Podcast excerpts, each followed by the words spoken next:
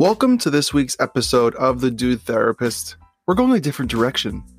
This week, we're going into the fitness world, where we have Drew Manning, who is back in the spotlight with a new challenge he's calling Fit to Fat to 40. He will be purposely gaining weight again while following select fad diets and doing them wrong, and then losing the pounds by doing them right, all just in time for his 40th birthday in December 2020. Drew Manning is a well-known keto coach, physical trainer, and New York Times best-selling author of the book Fit to Fat to Fit, best known for his Fit to Fat to Fit experiment that went viral. Drew gained over 1 million followers as he documented his 75-pound weight gain and weight loss journey back in 2011. His podcast has over 2.5 million downloads, and he's been featured on TV shows such as Dr. Oz, Good Morning America, The View, and many more. His experiment has become a hit TV show called Fit to Fat to Fit, airing on A&E and Lifetime. Drew recently wrote and published his second book, Complete Keto, which is available wherever books are sold now. Drew is someone who takes fitness and health very seriously and shares compassion with people who struggle with losing weight. He believes empathy is something that's missing from the fitness industry, because not everyone understands how hard it can be, and empathy bridges the gap and is key to understanding why some people struggle with transformation. Drew is the father of 2 daughters and resides in Utah. In this episode, we delved right into the mental health side of losing and gaining weight, and what it's like for a man to struggle with body image and losing your identity. Let's get right into it.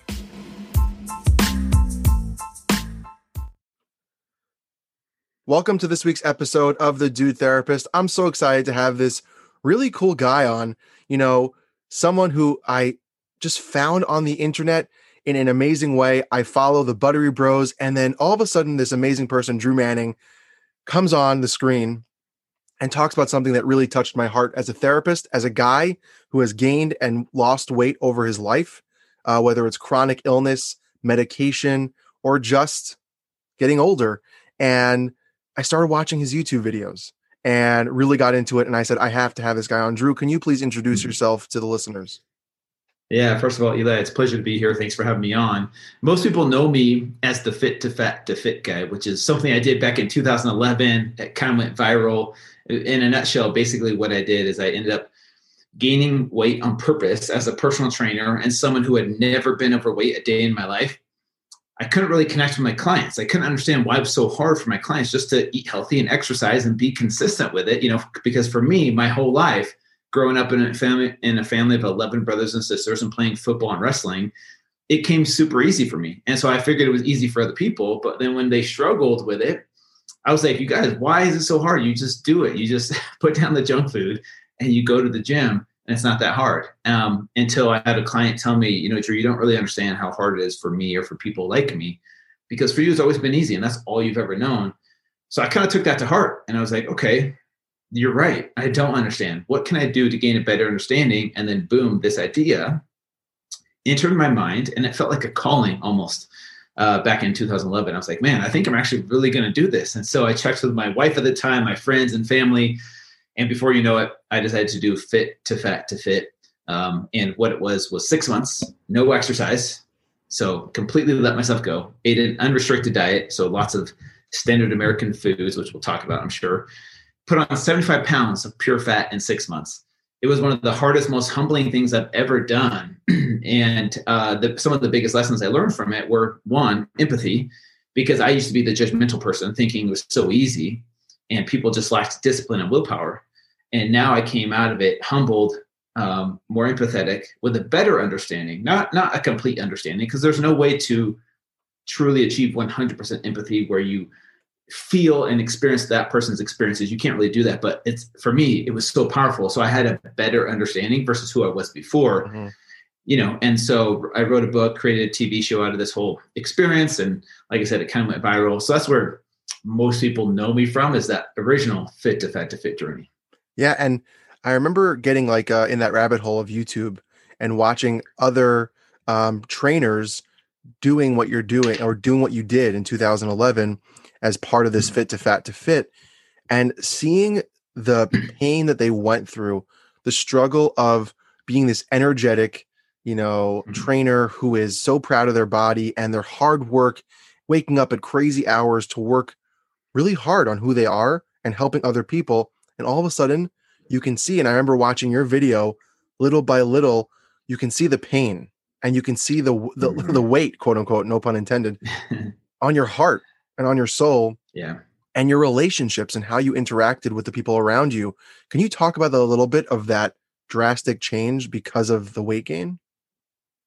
Yeah, that's a really good question. And like you mentioned, everyone on the TV show, that's why we had other people come on, was because I thought this was a powerful tool. So we brought on other trainers to do the same thing. And you see every single person go through the same almost cycle of like, you know, fun at first and then lose their identity. And then they freak out and then they become humbled at some point. And that's where the empathy starts to come in. So for me, that first experience, the biggest lesson initially that happened was a loss of identity. And this happens for so many people, whether you're in health and fitness or not. But my identity was my body. So my body image became my self-image, because in my mind, I was Drew, the fit guy, Drew, the guy with the six-pack, Drew, the guy with the muscles, the fit person. I kind of built this sense of identity around that. And when I wasn't that anymore, even the first like 20 pounds, I freaked out. Like I wanted to go up to strangers in public and explain to them that I wasn't really overweight. I was like, you guys, I don't really look like this. Here's my website. This is an experiment. This is what I normally look like, you know, because I was so uncomfortable because of that identity crisis. And I think it happens for people who grew up their entire life in or out of shape as well, where they attach their identity to their body and they think their body is their identity, vice versa. And so for me, that was a really powerful learning experience to realize that I am more than my body. But it took me going through that freak out, you know, lots of moments, not just like one moment, but lots of moments like that where I lost my identity, if you will. And that's where I became truly humbled as I started to gain the weight. And, you know, I was married back in those days, and my wife, she wrote a chapter in my book, Fit to Fat to Fit. Her chapter was chapter 4, I believe, where she got to tell about it from her perspective and how it affected our relationship, because here I was doing this experiment on purpose, but yet it still affected us in so many ways, because one, I lost my identity. I lost my self-confidence. I was very self-conscious about my body. So I would turn the lights off. I didn't want her to see me naked. I didn't want to see myself naked. And it started to become way more of a mental and emotional journey than just physical. So that's where the greatest lessons were learned, were on the mental and emotional side, and how physical health, whether it's good or bad, in this case it was bad, affected my mental and emotional health for the worse. And I want to make a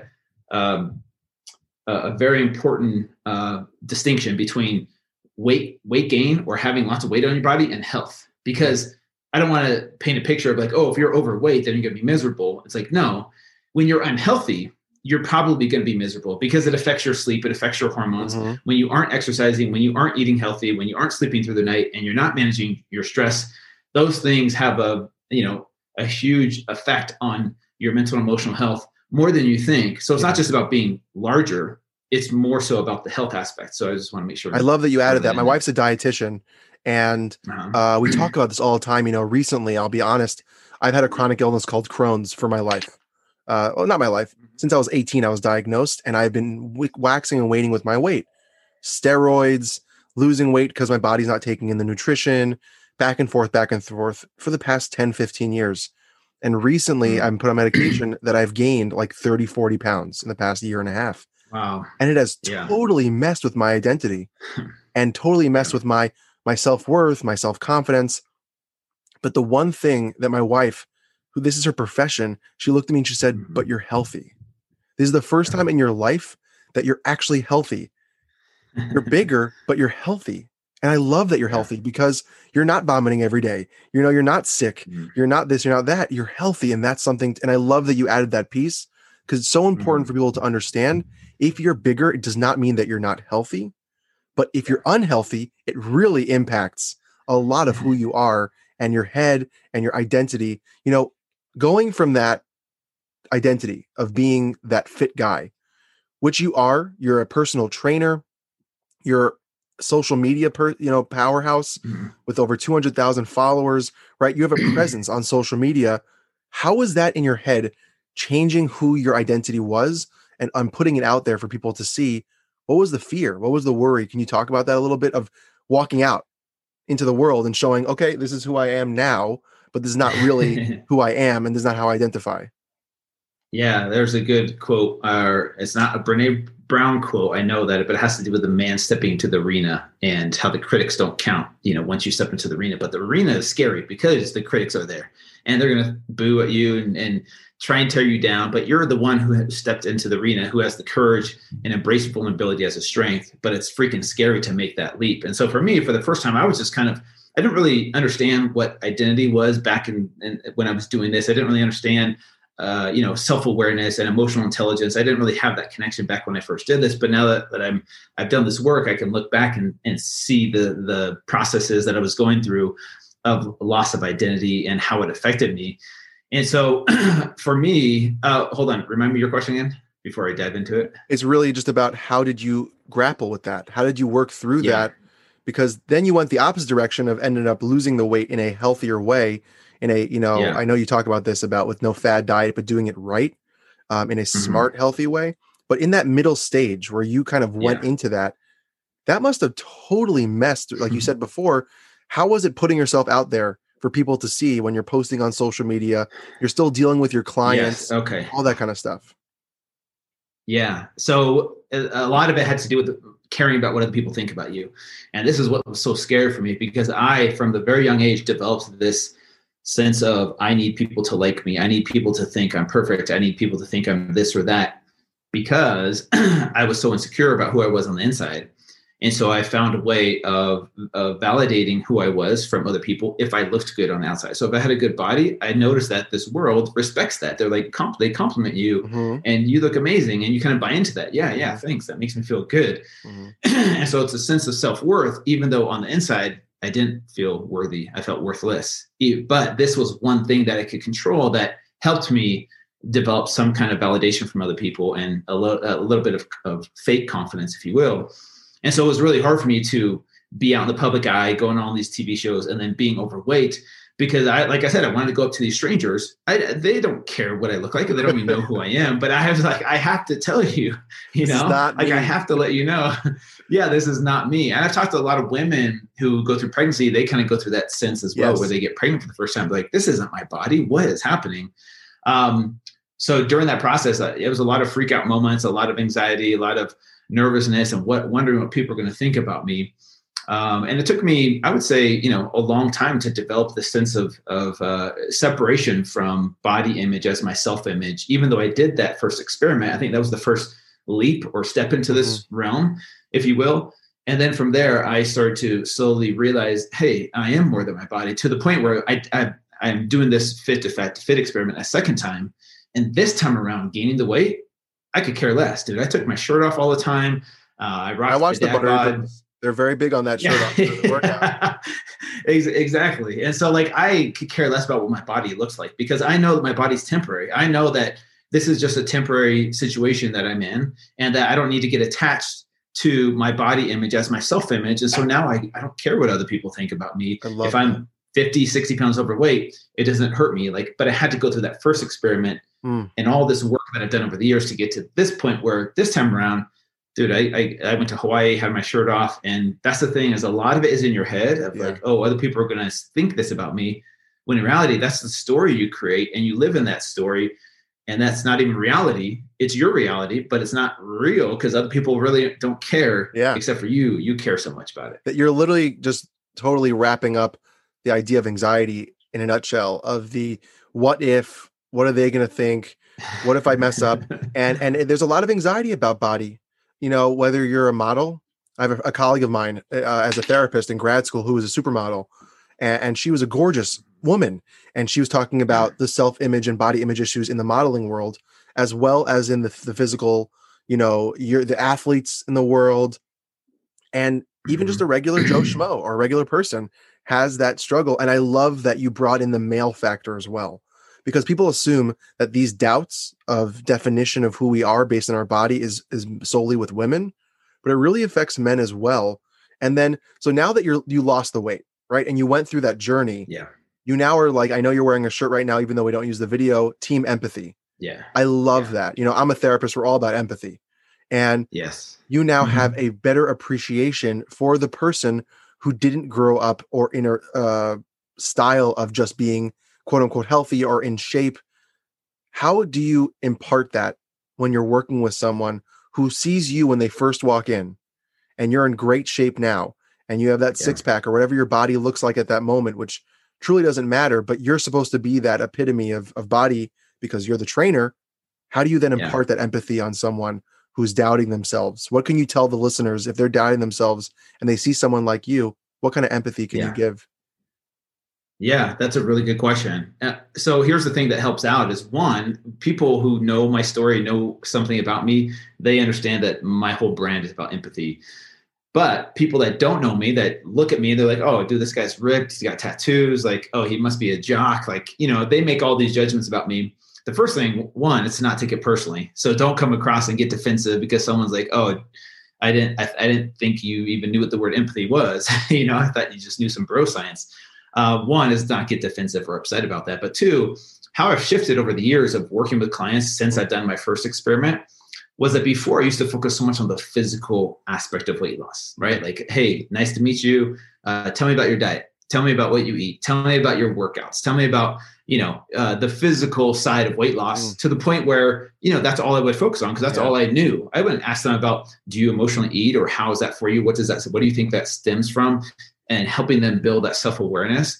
So for me, it's more of a focus on the mental and emotional side, first and foremost, to understand their background of emotional eating or food addiction or, you know, diets that they've been through to get a sense of what their perception of success looks like. And then from there, instead of working on macros and calories and things like that, it's a shift in perception that I try and work on for them to help them realize that success, their perception of success is what needs to change. And I come from a place of teach them how to operate out of a place of self-love versus self-hate. Mm. So if I can determine if they've probably gone through a lot of cycles of self-hate, thinking if I hate myself enough and discipline myself enough, I'll get skinny, I'll get this body, and then I'll be happy. And then all my problems will go away. Mm-hmm. And if I could get a sense of, okay, that's your perception, we can work with that because that's what you've been programmed to think your entire life.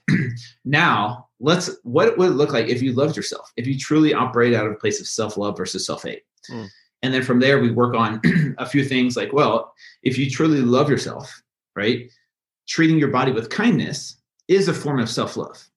Being lazy, doing whatever you want, whenever you want, and not exercising or not taking care of your sleep or your stress is not self-love, in my opinion. Self-love is treating your body with kindness. So we start to develop these rules for, okay, what does self-love look like to you? Okay, let's take results out of it for a second. And let's focus on focusing on the process because you start to realize that you're worth it. So once you start to develop some self-love, you realize, okay, now I'm worth it to just do the process. Like just to eat healthy food and exercise, not for the results, but because I love myself and I am worth, you know, fighting for my physical health. So now you start to realize, okay, this isn't about the results. It's about falling in love with the process because here I am a worthy being that deserves that.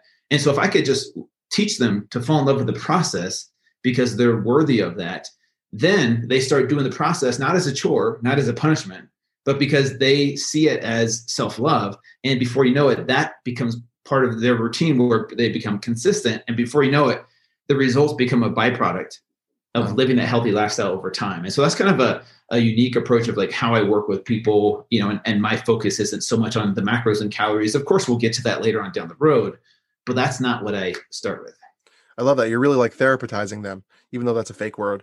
But you're like, I like that word. That's cool. You're like really getting to the cognitive thought process of the distortion that I need a number or a loss of number to equate success versus how I truly feel on the inside that makes me feel the way that I'm going to be and how I'm going to commit to this. Because we all go through that January, you know, I'm going to work out and lose this weight, but we're not really coming from a sense of here's why I want to lose it or I want to be healthy. Right. And it is a long game. You know, you kind of did the, you know, the shortened version and the cheat of like gaining a lot of weight and losing a lot of weight in a matter of 6 to 8 months. That's not a normal lifestyle or life cycle of weight gain or weight loss. But in the end, why are you doing it a second time? Mm-hmm. Yeah, that's a good question. Why am I doing this the second time? So the first time was about me really gaining experience of what it's like, because I didn't really understand what it was like to be overweight. And then I swore I would never do it again, right? So I was like, I would never do this again. It was the hardest thing I've ever been through. And then a shift happened in around 2020, when 2020 began and the craziness of the year and the pandemic and the riot and the division that was happening in our country. It almost felt like I was being called to do it again, because I started to realize in 2011, social media wasn't what it is today. Yep. Like the amount of platforms there are and number of people that are on social media back then was nothing compared to what it is today. And I was like, you know what? Not a lot of people experience this as it was happening. And so I started to think of, man, this world, one, needs more empathy now more than ever. Mm. And two, the fitness industry needs empathy. And what if I did this again a second time, almost as a vehicle to catch people's attention, right? What's this guy doing? Let me watch what he's doing, and then start consuming my content and realizing that my message is one of empathy. So I'm on a mission to disrupt the fitness industry by leading with empathy first and kind of making a stand saying, look, you guys, we need to change our approach and how we help people. And there needs to be more awareness of the importance of empathy in this industry, because like Theodore Roosevelt said, no one cares how much you know until they know how much you care. Mm. And that is what my brand is about. No one cares how much you know until they know how much you care. Yeah. And so, you know, in this industry that's so focused on body image and looking a certain way, what if we led with empathy first? And what would that do for the people that feel left out, that people that feel judged or misunderstood or labeled as lazy or less than because they live in larger bodies?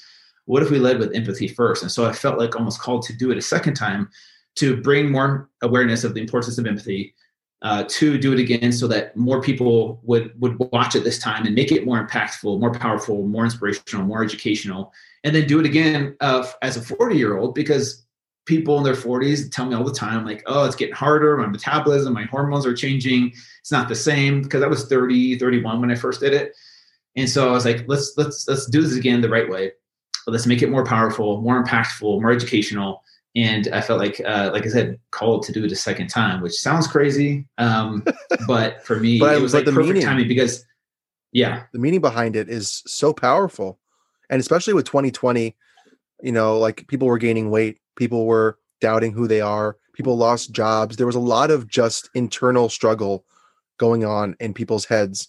And, you know, something I wanted to ask you, which I didn't get to before, is when you were at your heaviest, what was the moment? This time around or that time around? Either one is fine. Either one. Okay, gotcha. The moment where, well, I guess the biggest struggle would be the first time around, when you said to yourself, what was that moment where you kind of disconnected the body to the self-identity? Because at your highest weight, it's very hard to look at yourself in the mirror and go, I love myself. So for the people who are maybe at their heaviest, struggling with their weight, they're mentally all up in their head. They have no self-confidence. What was that moment? What did you tell yourself, and how did you get through that to make decisions to be healthier? Even though I know it was an experiment, but for the people who aren't going through an experiment, what kind of message can you give for that person? Yeah, 100%. So the first time I did it, I didn't really develop that sense of awareness yet of like, okay, I am more than my body. That happened years later as I was doing therapy and life coaching, reading books and understanding identity and ego and these parts of me. That happened years later when I was back in shape, right? And then, so that's where I started to develop that self-love, was years after Fit to Fat to Fit. But now that I look back, is like, that was the catalyst. That was the thing that jump-started it into this realm.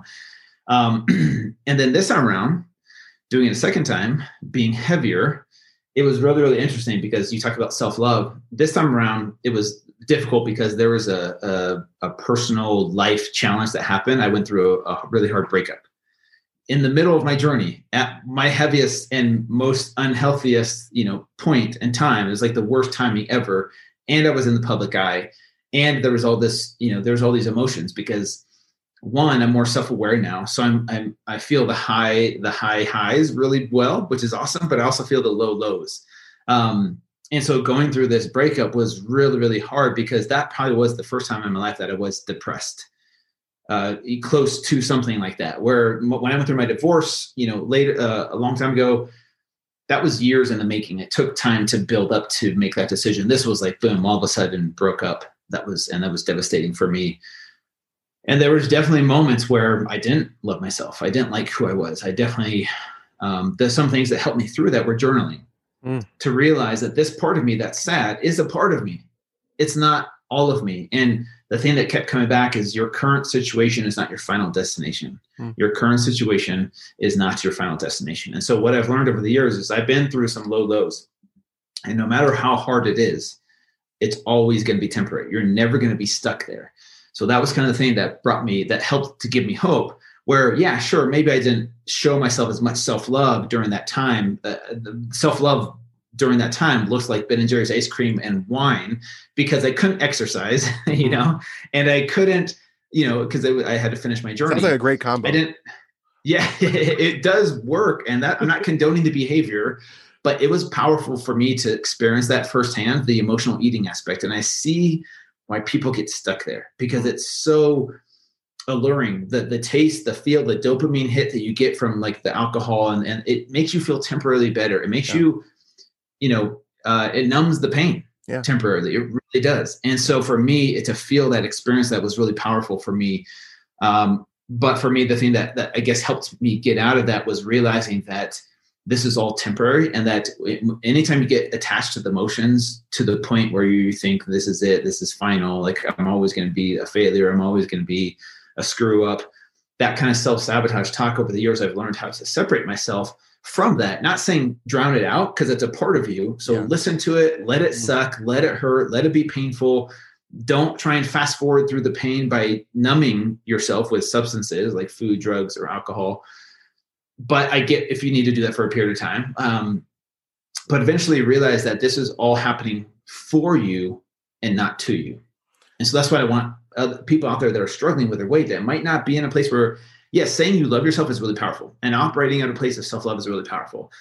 If you don't believe that yet, that's okay. In my opinion, just keep going, you know, just keep going, doing those things that you know you're supposed to do, meditation, positive affirmations, gratitude lists, the little things that make a huge difference in developing that self-love eventually. And so that's where, like, for me, is that self-awareness is probably the most important step to get you to where you want to be, is that self-awareness of, okay, what am I doing? Am I self-sabotaging right now? Yes, I'm self-sabotaging. And just being aware of it is a huge first step, versus being in denial, or, you know, numbing to the point where you aren't even aware of what you're doing.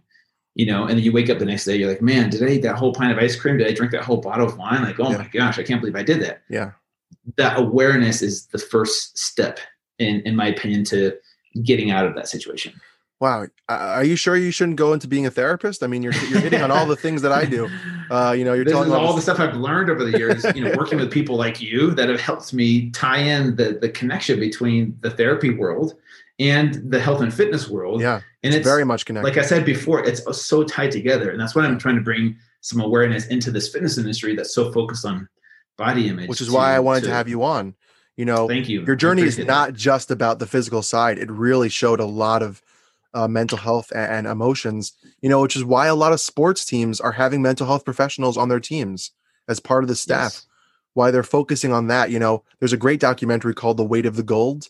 It's about Olympic athletes and the post-Olympic low and the depression. Yeah. And Apollo Ono and Michael Phelps talk about how it's so on performance and not about who I am. 4 years of crazy hard work for not even 30 seconds of your life to be decided by 0.1 seconds, something crazy like that is very difficult. You know, I really don't want to ask any more questions, because that ending was perfect. What are you working on? What are some things that you're involved with? So what are some things you want to promote for our listeners? And if someone wanted to talk with you, chat with you, work with you, how can they find you? Yeah. So right now I'm in the process of losing the weight that I gained, right? So I gained 62 pounds this time, and I'm down like 38. So my main focus is getting my body back to where it was, but then also getting this message across. So doing lots of podcasts and interviews to really get this. Like I said, my whole goal was to have the Fit to Fat to Fit thing almost be like a vehicle to get people to really hear my message. And so that's kind of my main focus, is getting the word out there of the change I'm trying to bring to this industry. And so people can go to Fit to Fat to Fit with the number 2 in between. That's all my social media handles. That's my website if you want to follow along. do this journey with me, you can still, you know, sign up and join with me. But anyways, that's kind of where people can find me. And thanks for having me on, Eli. Thank you so much, Drew. It was so nice connecting with you. And really, I feel very connected to what you were saying. It's a beautiful story and something that's a beautiful message for a lot of people who struggle. And I can't wait to share this episode. And hopefully we'll be in touch. And I hope your message gets out there because it's so important. Thank you, Eli. I really appreciate it, man. Thanks so much for tuning into this week's episode of The Dude Therapist, where we spoke with Drew Manning, the Fit to Fat to Fit viral idea concept of bridging the gap and creating empathy in a world that is lacking it, which is the fitness world. We really got into the mental health side of losing and gaining weight and what it can do with defining your identity and how as a society we define ourselves so much by our bodies, including myself and everyone in the world struggle with this daily. It was a great experience chatting with such an amazing human being, doing such great work, helping create more love and empathy in the fitness world. I hope you enjoyed it as much as I did. Follow him in all the show notes. Check out The Dude Therapist, other episodes coming your way, and season 1 and some of season 2 that you've missed so far. Thank you for tuning in. If you have any questions, concerns, ideas, comments, collaborations, email me at thedudetherapist@gmail.com or message me on Instagram at thedudetherapist. Don't forget to be kind to yourself and to others, and see you next time on The Dude Therapist Podcast.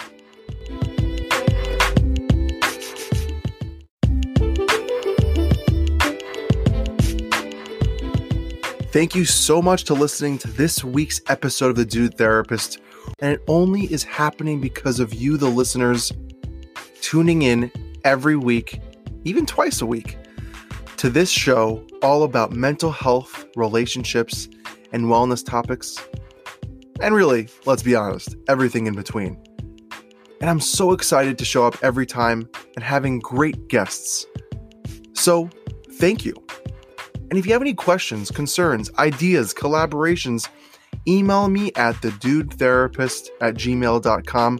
Follow me on Instagram at thedudetherapist. Let me know what you're thinking. Let me know your ideas. I can't wait to hear from you. And if you can go along, subscribe, rate, review on all the streaming sites that you're listening on. I truly appreciate it because that's what makes this thing happen. So thanks for tuning in this week. And see you next time on The Dude Therapist Podcast, because we got more guests and more great content coming your way.